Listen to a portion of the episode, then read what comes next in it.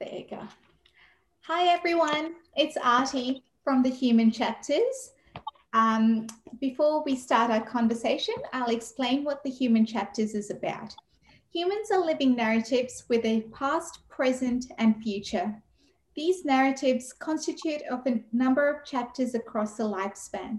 The aim of these chapters is to highlight one part of their life and unpack its connections to other chapters within that narrative. I don't care whether people are natural storytellers, but I truly do believe each person has a worthy story to tell. An acknowledgement to country. We acknowledge the traditional owners of the land on which we are. We pay respect to their tribal elders, past and present and emerging. We celebrate the continuing culture and we acknowledge the memory of their ancestors. Today, we're going to be talking to a wonderful friend um, of mine. His name's Arjun, and um, the chapter is Complexities of Culture and the Birth of Dancing Queen. I'll get Arjun to introduce himself. Go for it, Arj. Thank you, Arti. So my name's Arjun, and people call me Arj um, sometimes just because of the challenge of pronouncing the name. So I'm actually based in Melbourne, Victoria. Um, and I've been in Melbourne for about 10 years and I originally come from Kenya. So Arti and I actually share the same uh, sort of background. Uh, and I'm pretty much going to be talking about one of the main chapters of my life, which continues to evolve as I morph and grow, which is going to be about the cultural complexity that I am born into being the Indian culture, but what it has been like a gay male into that culture. Uh, but the other side of it is what it has been also like been as a mental health nurse in an Indian community and the complexities that have come with it as a challenge and barriers that I've had to face. And uh, the birth of Dancing Queen and how it's actually come through. Beautiful. So, Arj, take us through your journey of from when you discovered your identity as a gay male and what the unfolding has actually been like given the deep complexities of our culture. Sure. So uh, before I actually go into the chapter itself, so this is actually going to be a follow up to something that I did in the Human Book Club in September last year and it's probably going to be something to explore more about myself um, and touch base on. And I'd also like to say that, yes, my chapter, as much as it is a living chapter, it might remind other people of what they have gone through and are going through. And I do apologize if this brings memories that you didn't want it to or are still learning about your own self in that manner. Uh, and I do respect everyone's choice and you trying to actually create your own identity in that self. So talking about my own journey in what it has like, what it has been like. So for me, the journey actually started when I was about 12 or 13 years of age. And it pretty much started when I was um, going through adolescence um, into teenage sort of years. And the first time it sort of happened was when I was into swimming through primary school and how it usually started for me was when we're into the change rooms getting changed into the way sort of a thing. So I'd often be staring out at boys um, point blankly, both in the change rooms and out in the swimming pool. Obviously, at that point, I didn't really know what it meant. Um, and I was trying to understand it and not really having someone to talk about and what it really meant had its own challenges. And as I grew into an adult, um, I still didn't understand it when I went into high school. I had a crush on one of my best friends. And till today, he still doesn't know that that happened. But I talked about it with another friend about it, but not too sure that he understood what I was actually going through, but he gave me a listening ear, gave me a different perspective as to what I was going through. But I think um, reflecting back on that journey now, it was also the stigma of being judged within an Indian community as I actually went to a private school that was full of um, Asians to be uh, to say and where you actually have that mentality that you can't speak about same-sex couples or any relationships of that matter or even mental health as per se to speak about it was a no-no. And people would often judge or things like that. And that's still in today's reality. That still happens which is unfortunate. Um, and i guess with people being more aware with how and how people actually can change other people's views and how society can actually be more accepting and more forgiving mm. could be a way forward in how that could potentially be changed. But as I migrated to Australia, I moved to Adelaide. Um, being in a new country at that point, I hadn't really explored my sexuality and still hadn't understood what it meant for me. So all the new friends that I made had suggested that, yeah, let's go out to a strip club, whatever. And I kept saying no.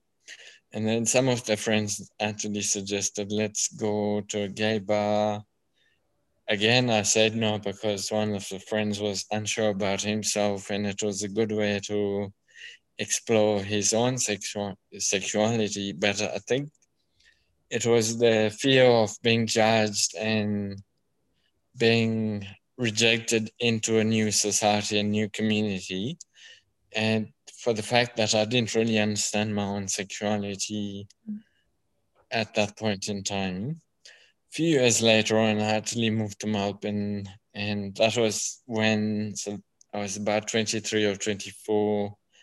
That's when I actually explored my sexuality with a guy for the first time. Mm-hmm. And that was also when I sort of decided to pursue that pathway for myself and understood what it was for me. Um, I didn't really fully accept myself as a gay male until many years after, mm-hmm. because I was still battling the whole societal expectation, expectation from family. And even though, yes, I understood what it meant being a gay male, but it was behind closed doors sort of a thing and my identity was very much hidden and every time i went back to kenya and the topic came up are you seeing someone can we introduce you to a girl and etc. And I kept deflecting that whole question. Uh, much later on, I'm like, yeah, no, uh, I'm actually not ready for a commitment, sort of a thing. And I was still trying to avoid the whole notion of settling down or actually coming out to my family who I was actually fearful of being rejected and being abandoned and all that, and the mental pressure and mental stigma that went with it, with society not accepting myself and the family and the pressure that it would have put on the family itself for being uh, different from the rest of the society in terms of actually having an attraction for men as opposed to uh, females or in that sort of a relationship. Eventually, I did come out to my family, and that happened in 2017. So that was not the easiest experience, and there's never going to be an easy experience for that when it happens. Um,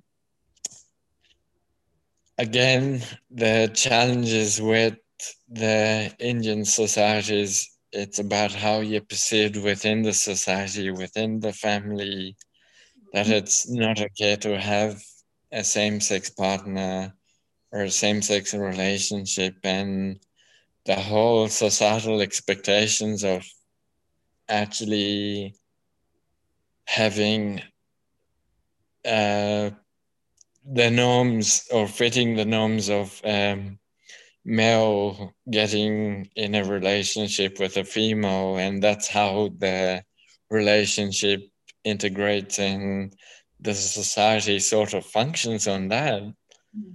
is still a huge barrier with how the society is still accepting or working towards accepting people that are different be it your sexual preference or be it a disability of some sort or be it um, mental illness, as say.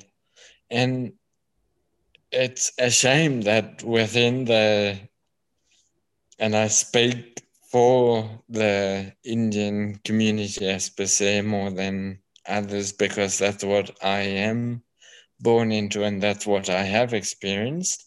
I do not speak of other cultures, and I do not disrespect any culture whatsoever in any form.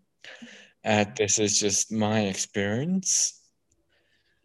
But uh, within the Indian society and my experience, there's a lot of close mindedness and in terms of actually accepting people that are quite different and have different trajectories. And that has had its own challenges in trying to work through. Yes, it has affected my own mental health in in one way. Uh, and I've actually put strategies in place. And I guess being a mental health nurse. I've learned strategies myself to sort of overcome that. I've had great supports with friends initially that I came through, and now most of the family is on board with my preference and they don't really question it um, so much, which is great that I've actually been able to do that and accomplish that. Uh, in terms of what or how the Dancing Queen was born, so that started in high school. And that was pretty much, I guess, when some of my peers sort of saw the feminine side or the queer side of me in high school coming out. Um, and I don't necessarily say that is a bad thing or a negative thing. That is my personality, and I can't change that. Um, but it was also because I used to be able to dance to trance and techno without a drink, and hence Dancing Queen was born. So uh, I started writing poetry about the same time that I was unsure, coincidentally, about my sexuality, which happened to be around 12 or 13. Mm. And last year, as I was writing more poetry, and I actually decided to embrace Dancing Queen in a more positive manner and positive light. And that was going to be my identity to actually use that to sign off on any sort of work or poetry that I did in a queer manner and embrace it in that light. Mm. So that that's been my journey so far. Okay. Now, I have a heap of questions, of course. I think yeah, it would that, be natural. Yeah, yeah, absolutely. Um, no, thank you so much for that. I don't even, I can't even imagine what it would have been like for you, and therefore, um, my questions to follow. But if there are any questions that you're uncomfortable with, please just feel free to decline it, and that's perfectly fine. My first question is What was your personal perception um, of sexuality prior to you exploring yours? Look, and I think that is quite a challenging one for me to sort of give. I don't think there is a black and white answer for it. So before I fully accepted myself as being a gay male, I thought I might be bisexual. Then I was actually in a long distance relationship with uh, someone of the opposite gender. Mm. But even at that point, I was more inclined and attracted towards guys. So I'm not really sure how my sexuality or how I understood my sexuality at that point. Yeah. Uh, but even when I was in the long distance relationship, I think it was quite evident that I had an affinity more towards men as opposed to females. Yeah. And then I actually decided to explore my sexuality with men and possibly be bi-curious or if that was even a term at that point or an identity or crisis that I was going through at that point. Yeah. Um, but when I actually explored my sexuality with a guy, which happened in Melbourne, I think I sort of, the gut feeling sort of came out and sort of said, yes, no, this is who I am and mm-hmm. this is who I've always been. It's just that I didn't know, and I it took me a while to actually realize who I was. Yeah. And I think reflecting back on that and reflecting back on the bill that's just been passed in Victoria today with conversion therapy. So uh, in terms of the LGBTI community in Victoria, this is actually great news for the community because it means that there is actually formal supports in place because often again I refer to Asian culture where people with limited knowledge will often try or will aim for some sort of a conversion therapy to happen if your child is coming out as either gay and by gay I refer to the broader term mm. of the whole LGBTIQA um, complex and and conversion therapy would pretty much aim at or the intention would be that yes um, so if you had to lead different let's see if we can try and focus on you fitting the norms of society etc and mm-hmm.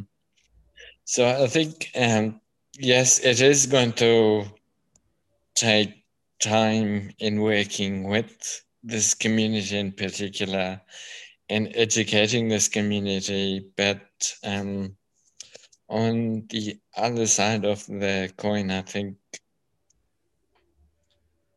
with something like this, um, it's actually going to give people more power and more freedom and more choice when people are going to be more accepted and more uh, yeah so um what and i guess uh, acknowledging generation gaps too which have a huge impact in actually trying to understand what people are going through which can often have negative consequences in trying to accept people that are different mm-hmm. or have different sexual preferences, especially within uh, people of um, different cultural complexities. Uh, Absolutely. Um, my yeah. Question. So my other question was um, and it, this is in relation to societal expectation within the Indian community that um, we're from. Tell us a little bit about, I suppose, the male societal expectation for yourself. So um, I'm going to rephrase or clarify to understand that I actually we're on the same page. So is it more societal expectations of men in general? Uh, men in the Indian community. In, so um, within the Indian community, it is expected that male have the more dominant nature. Um, so they're going to be the bread earners pretty much, or um,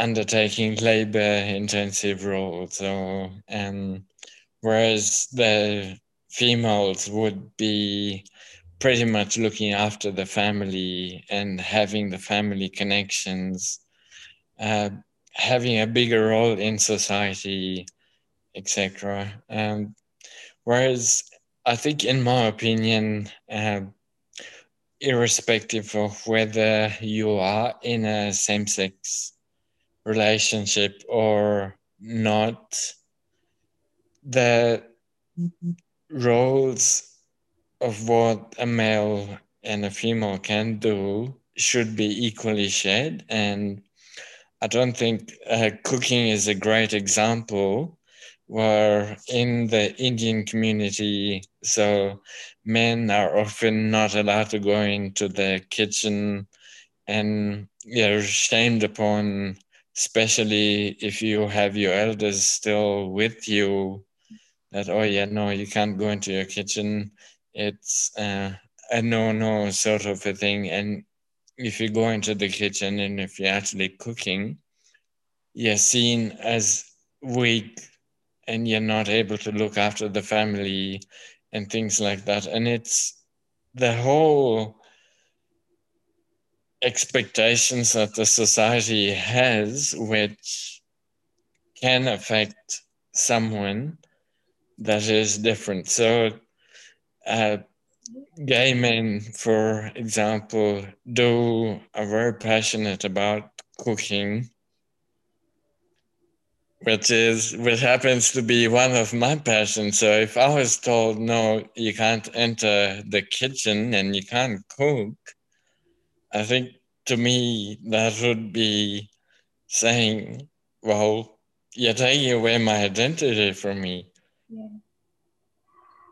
That but it's also believing in equality. So if if a female can do that, why can't uh, men do that in the same notion? Yeah.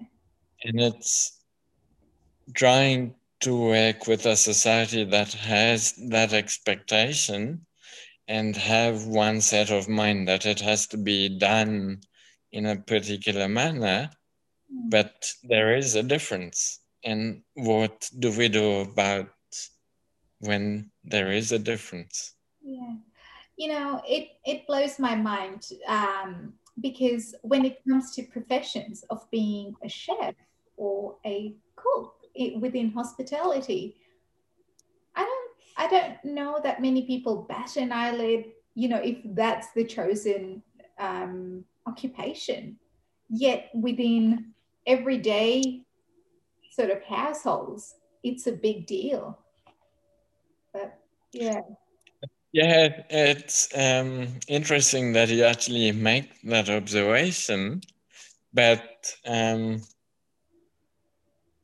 and I think I agree with you that we have many chefs that are actually male orientated and especially if you look at um, Indian culture or Asian culture, many chefs are males, and it's okay if you're doing that in a professional capacity because you're the bread earner, but then you can't do the same thing at home. Yeah. That's right. It's the it's the bread earning kind of category that it places them under. Yes, mm-hmm. um, which, in my opinion, I think is, and to change a society's thinking is going to take time. Mm. Just like accepting people that are different is going to take time. Absolutely. My next question is in relation to mental health. And you mentioned that you didn't have anyone to actually talk to, confide in um, during your childhood, or actually your teenage years. What was the mental health impact on you at that stage? So for me, I think um, the constant notion of being rejected, the fear, um, the expectations that I may have had on family and the broader extent on the family that it would have had should I even be talking about it? Because um, and I am sorry to say this, but it's still a reality talking about mental health or if someone is say it's easy to accept that when someone has high blood pressure you will talk about it and say yes i've got high blood pressure or you've got cholesterol but then when it's mental health related could be as simple as depression but it's not accepted within the society and that has its own implications mm. on people actually going through it. Yeah. And I think for my journey, not having that connection and not having those supports in place, yes, it did affect me. Uh, but I guess the protective side was because I didn't really understand my sexuality too much. Um, and because I still going through teenage years and actually growing as part of that process, mm. that in its own probably helped um, because I didn't understand what was going through me at that point. Yeah. And then my second part to that question is so you moved to Australia for your studies, and that's where you um, had an opportunity to actually explore your sexuality at that point. What was the mental health impact then in that particular? So, um, when I first moved to Australia, even though I was thinking and curious about it, I never acted it acted on actually exploring it until I moved to Melbourne. So a good five years later is when I pretty much said, you know what, I'm just going to go with this. I'm going to try it. And uh, because I was in a new place um, and a new society, so the whole fear of actually being rejected, but also understanding a new culture entirely mm-hmm. had its own implications. Um, and it's about trying to fit into a new society too that I knew nothing about and South Australia being more conservative than Victoria at that point mm-hmm. had its own um, implications. And I guess because I didn't know how to reach out at that point, um, yes, there were uh, counselors accessible through university and all that but because I was unsure about my own sexuality and never really explored it, I never pursued it in a more professional manner to actually have that investigated. Um, and I was actively participating in college recreation sports and university things and uh, activities and I made friends to actually keep me going through. Yeah. And it was the social connections that I was able to build as part of that process that sort of helped me, even though I was still curious about my own self, I didn't know what it meant for me. Yeah. But being heavily involved in maintaining a lifestyle with university and then outside of university and a balance between the two helped in that sense. Absolutely.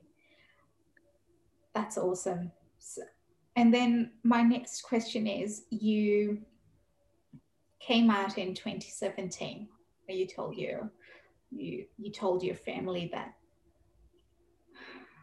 take us through what like before when did you actually decide you were going to tell them? And then the lead up to that moment where you actually said this is what it is. So um I think it may have been about 2015, possibly, or 2016 that I actually this maybe 2015. So I decided to play an April Fool's prank on my parents. Um, and it was pretty much, oh yeah, what are your thoughts about me dating a guy, sort of a thing, and just to gauge how they would actually respond and take. And I played along for a while. Mm. Uh, was not well perceived. So then I sort of said, no, happy April Fools. Um, and the first person in the family that I came out to was my sister. So I'd gone down to visit my sister. Um, we're having drinks, and then she brought the whole topic up about are you seeing anyone or whatever? And I'm like, yeah, casually Much said, yeah, I've been talking to this guy, etc., etc. And she was very supportive of it. Um, and then I came out to more friends, um, my best friend, and all that. And then 2017, I'd actually gone back to visit the family. We'd gone on a safari and we're having pre-dinner drinks and it was just my parents and I and my dad brought the whole topic up. Yeah now it's actually time for you to settle down. So I didn't have any more ways that I could deflect myself because all this time I'd say that no I want to focus on my studies or no I want to uh, settle down with a house etc etc I didn't have any of that. Uh, so he pretty much said, Yeah, no, it's nice. It's time that you settle down, find yourself a nice girl. Um, and that's pretty, maybe I'll go a step back. So before pre dinner drinks, we were having, so mom and I were having a swim in the afternoon. Dad was having an afternoon nap, and mom pretty much goes, "Yeah, are you seeing anyone along the lines of that?"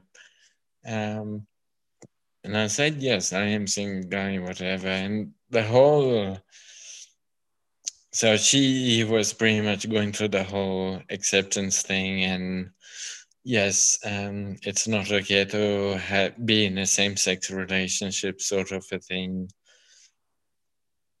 The whole notion of generational gap was also playing into her mind and i guess um, societal expectations was probably going through her mind. So that's when i came out to my mom initially and then fast forward to the pre-dinner drinks and yeah my dad's like yeah, it's time to settle down with a girl. And i pretty much said that there's going to be no girl in the picture.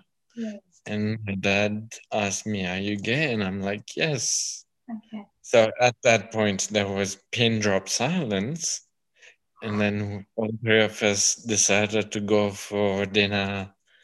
Um throughout dinner, all three of us didn't really speak, and we were scheduled to go for a safari the next morning. So, uh, mom and I went, and dad was literally a no show. And I asked mom, yeah, what happened? What, uh, yeah, dad hasn't slept and he's not going to come through. Mm. Um, so after the safari, we had had breakfast. Um, I still hadn't seen my dad. Um, and then we were getting ready to go to check out and go back towards Nairobi. And through the drive back, we didn't, so dad and I didn't really exchange Mm. any words. And I was pretty much the GPS or navigation system to help him in that sense. And those were the only exchanges that we had, and that was it. And then after dinner, all three of us sort of sat down um, and we had a deep talk. And the first sort of question that popped through was what about kids? And I'm like, uh, I do want kids, but I'd actually like to adopt Mm. kids as part of the process. And I think what was going through his mind was gene preservation and things like that, which is a societal expectation within the Indian culture to preserve your genes and carry on the legacy of the name, etc. So if you're a male in the family, it is expected that you will have children and continue on the legacy. And yes, we did have difference of opinions in what we actually wanted. And uh, I had one more week before I was flying out back to back to Australia. Um, we hardly spoke, and there was a lot of tension in the family. That was clearly affecting all of us, and then my sister had to intervene in that sense, like what is going on. Uh, why aren't you guys speaking sort of thing. And that point uh, we started saying hi hello sort of a thing but it was very basic. And when i returned to australia so mom and i were speaking but dad and i didn't really speak for probably a good few months. And it would just be the hi hello sort of a thing nothing in depth and and it took a while to actually be on speaking terms and and yes it has affected me because in one aspect coming out to my parents yes my shoulders definitely felt lighter but i also lost the relationship that I had with my parents. And that is unfortunately still a work in progress still today. Mm. So, um, acceptance because I am different and because I identify myself as a gay male is still challenging. Yeah. So till date, I am not able to talk about yeah. my partner or things like that. And and I'm like, you know what?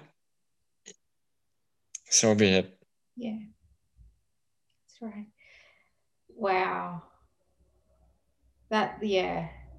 I can no, I can't even imagine the emotional roller coaster, you know, from three different parties yourself, your parents, and just, yeah, what it would have been like for you guys. Um, what what sort of coping strategies how have you supported yourself through it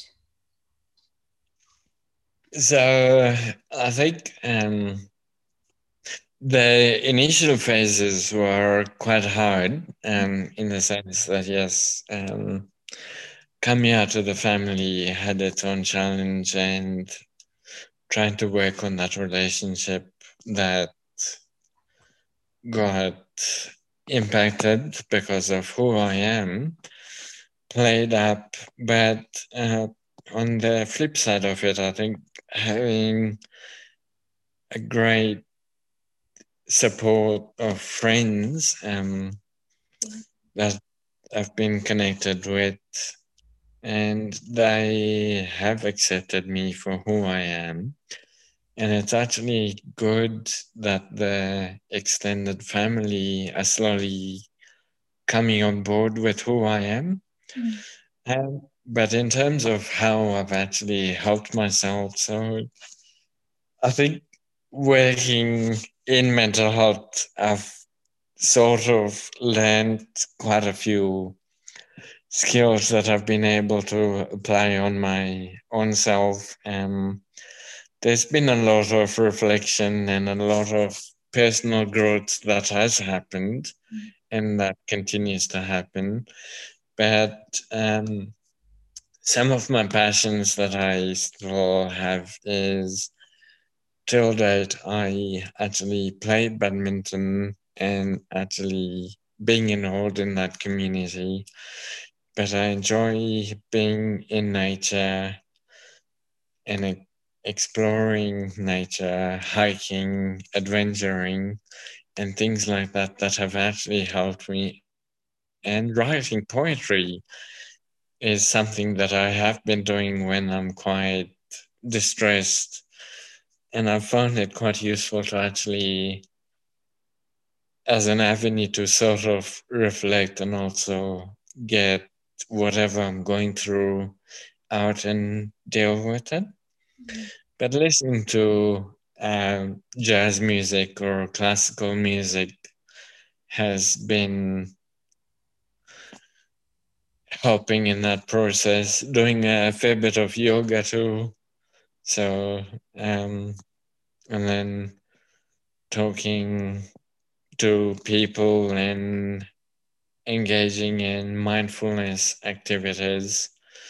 So, uh, and then trying to look after myself physically.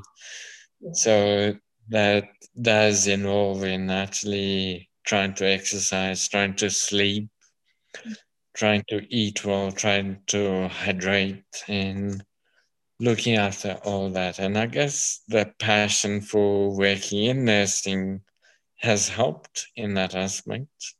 Yeah. Absolutely. That's amazing. Um, the other thing I was thinking about when you did come out to your family, and you've mentioned the generational gap a couple of times um, in this conversation. Was there a massive difference between coming out to your parents as opposed to your grandparents or the, yeah the likes of your grandparents so unfortunately i didn't have the opportunity to actually come out to my grandparents because I don't have any living grandparents. Um, so that is the downside of it, but they would have probably come around in their own way of accepting me because there's a lot of research that has been done with the third generation uh, bond actually being stronger than the second generation. And the love that you actually have for your third generation and the bond that you develop is stronger. So I, I would have liked to believe that they would have found a way to accept me for who I am, yeah.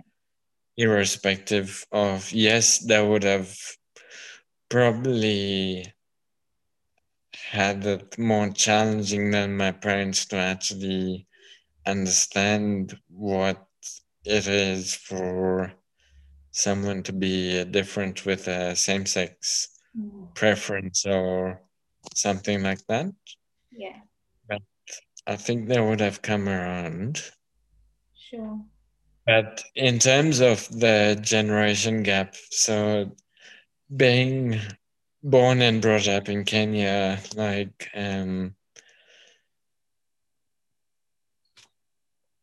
because being gay or being identifying yourself as gay or within the broader community is you're still within closed doors or it's a hidden community purely because um, of the laws within Kenya and the acceptance within the community and the society and the understanding of it. So, because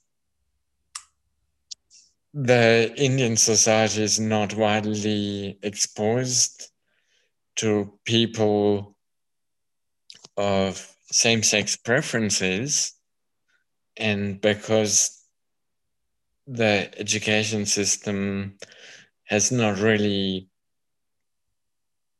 exposed that sort of element into it when you're in your primary going to your secondary and all that. Mm-hmm. So that gap is going to be there in terms of accepting people that are different. Mm-hmm. Naturally, if you haven't been exposed to something like that. That's right. So I guess that sort of a generation gap is there. For me, I think being fortunate uh, coming into Australia where same sex um, preference is more widely accepted now than it was when I first came to Australia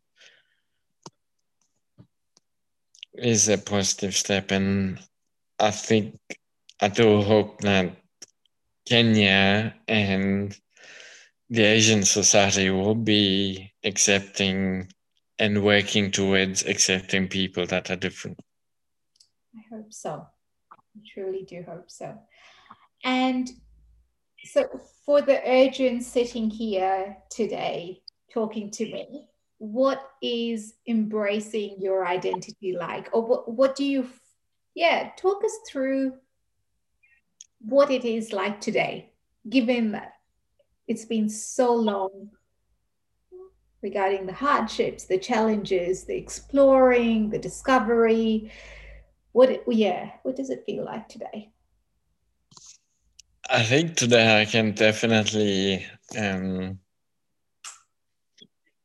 say that I feel proud and I have accomplished something within myself.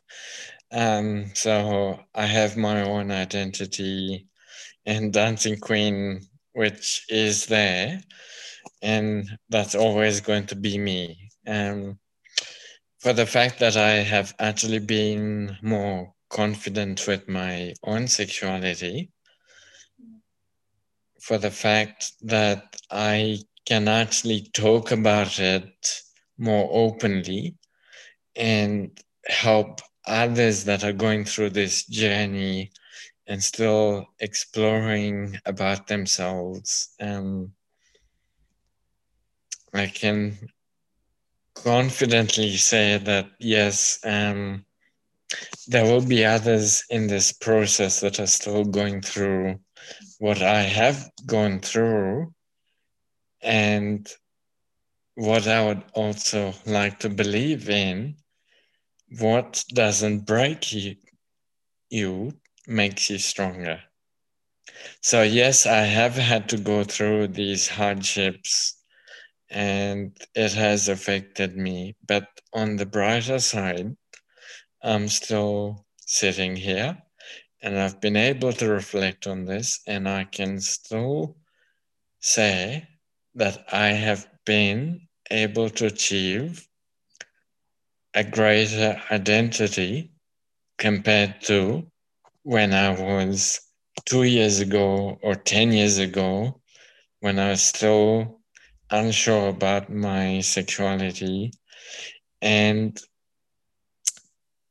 even if I reflected back to last year alone, when I did the human book club, when I talked about my sexuality in a public space for the first time, to now, and I can actually talk about it in more confidence.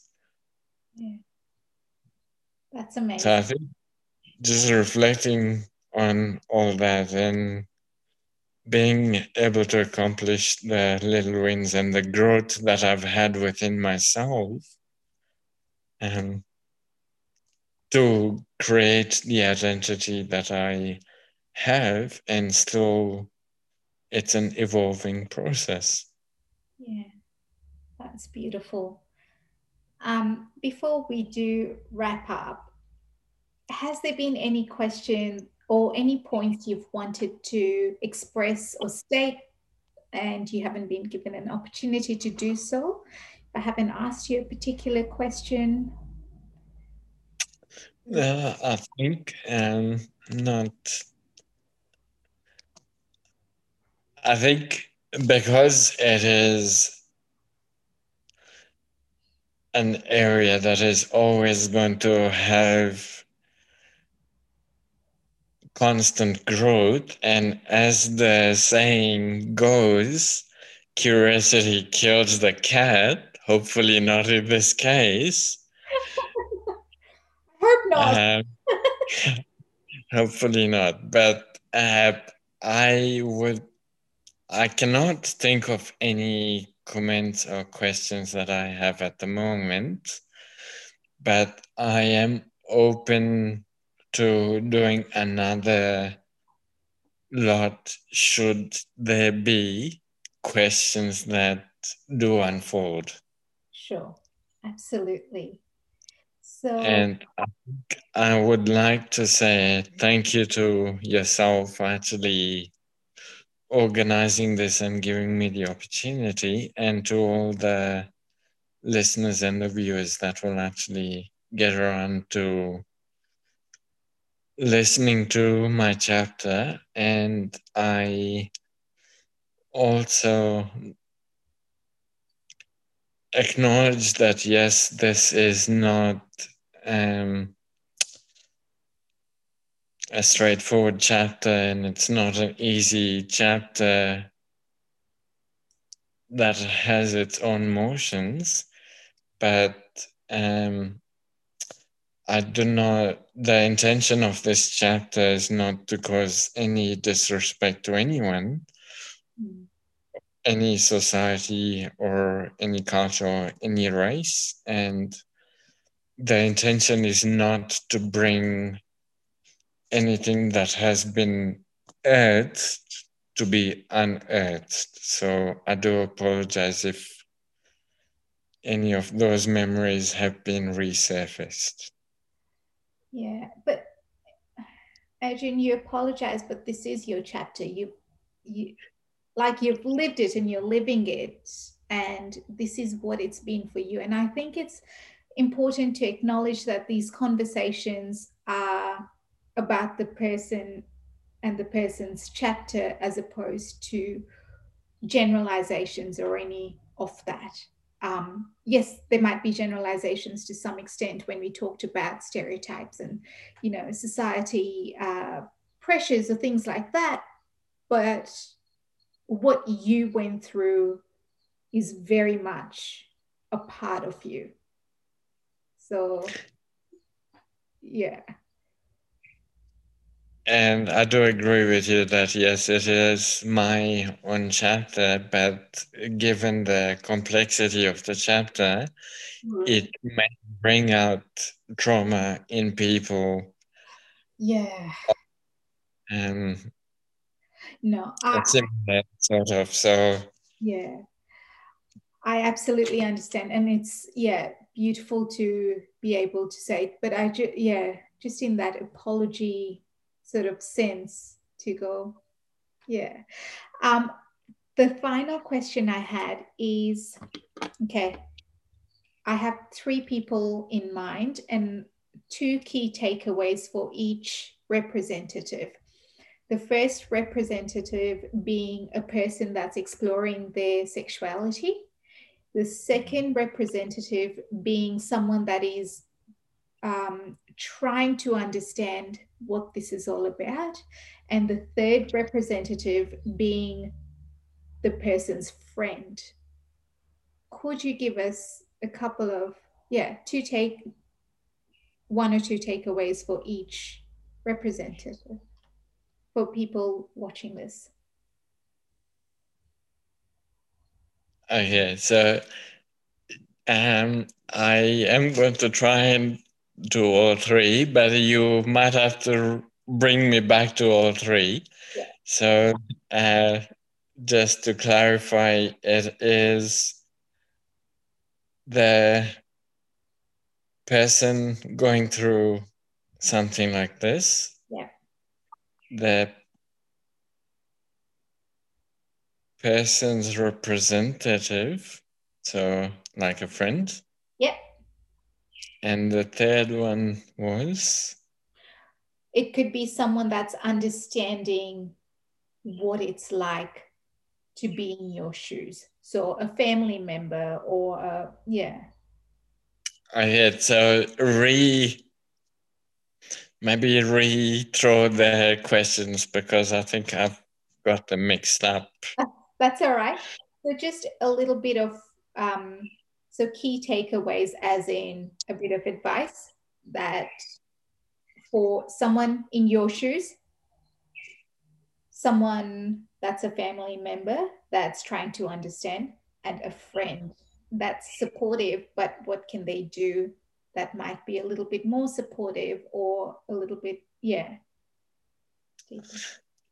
So I think in terms of um, someone that is going, someone that is in similar shoes to me is where you've actually gone through the journey yourself and be supportive of other people that are in the process of actually exploring what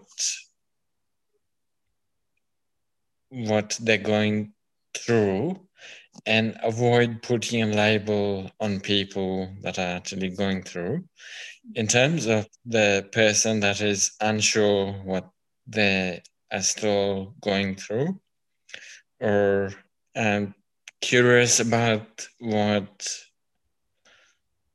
the uh, I would say you are not going to know until you try it, which is how I knew that yes, I am gay, even though I was thinking about it for many years. Um, but I was not sure until I actually tried that side of me with a guy. So, in terms of a family member trying to understand what it is and how you can support the person that is going through this journey and has been through this journey, try to have an open conversation with the person that's actually been through this.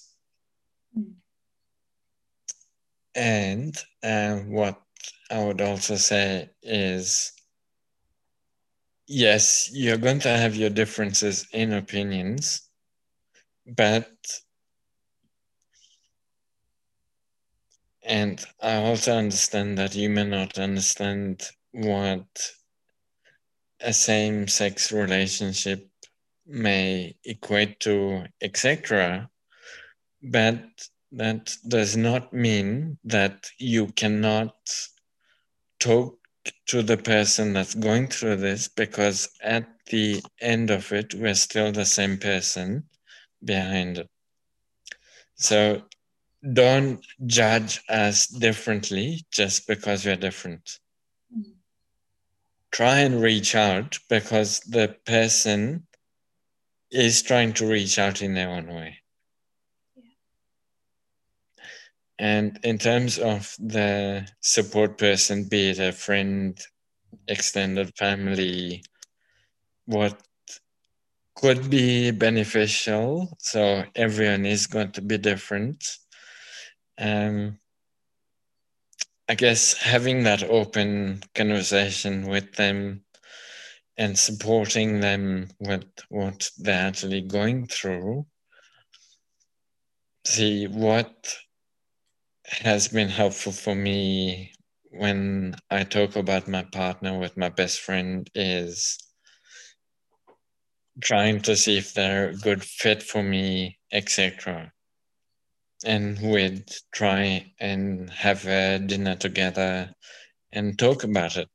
Mm-hmm. So that and that has been helpful for me. So I think it's trying to identify what is going to work for the person that you're trying to support as a starter, but having that open conversation with your so- support person would be beneficial.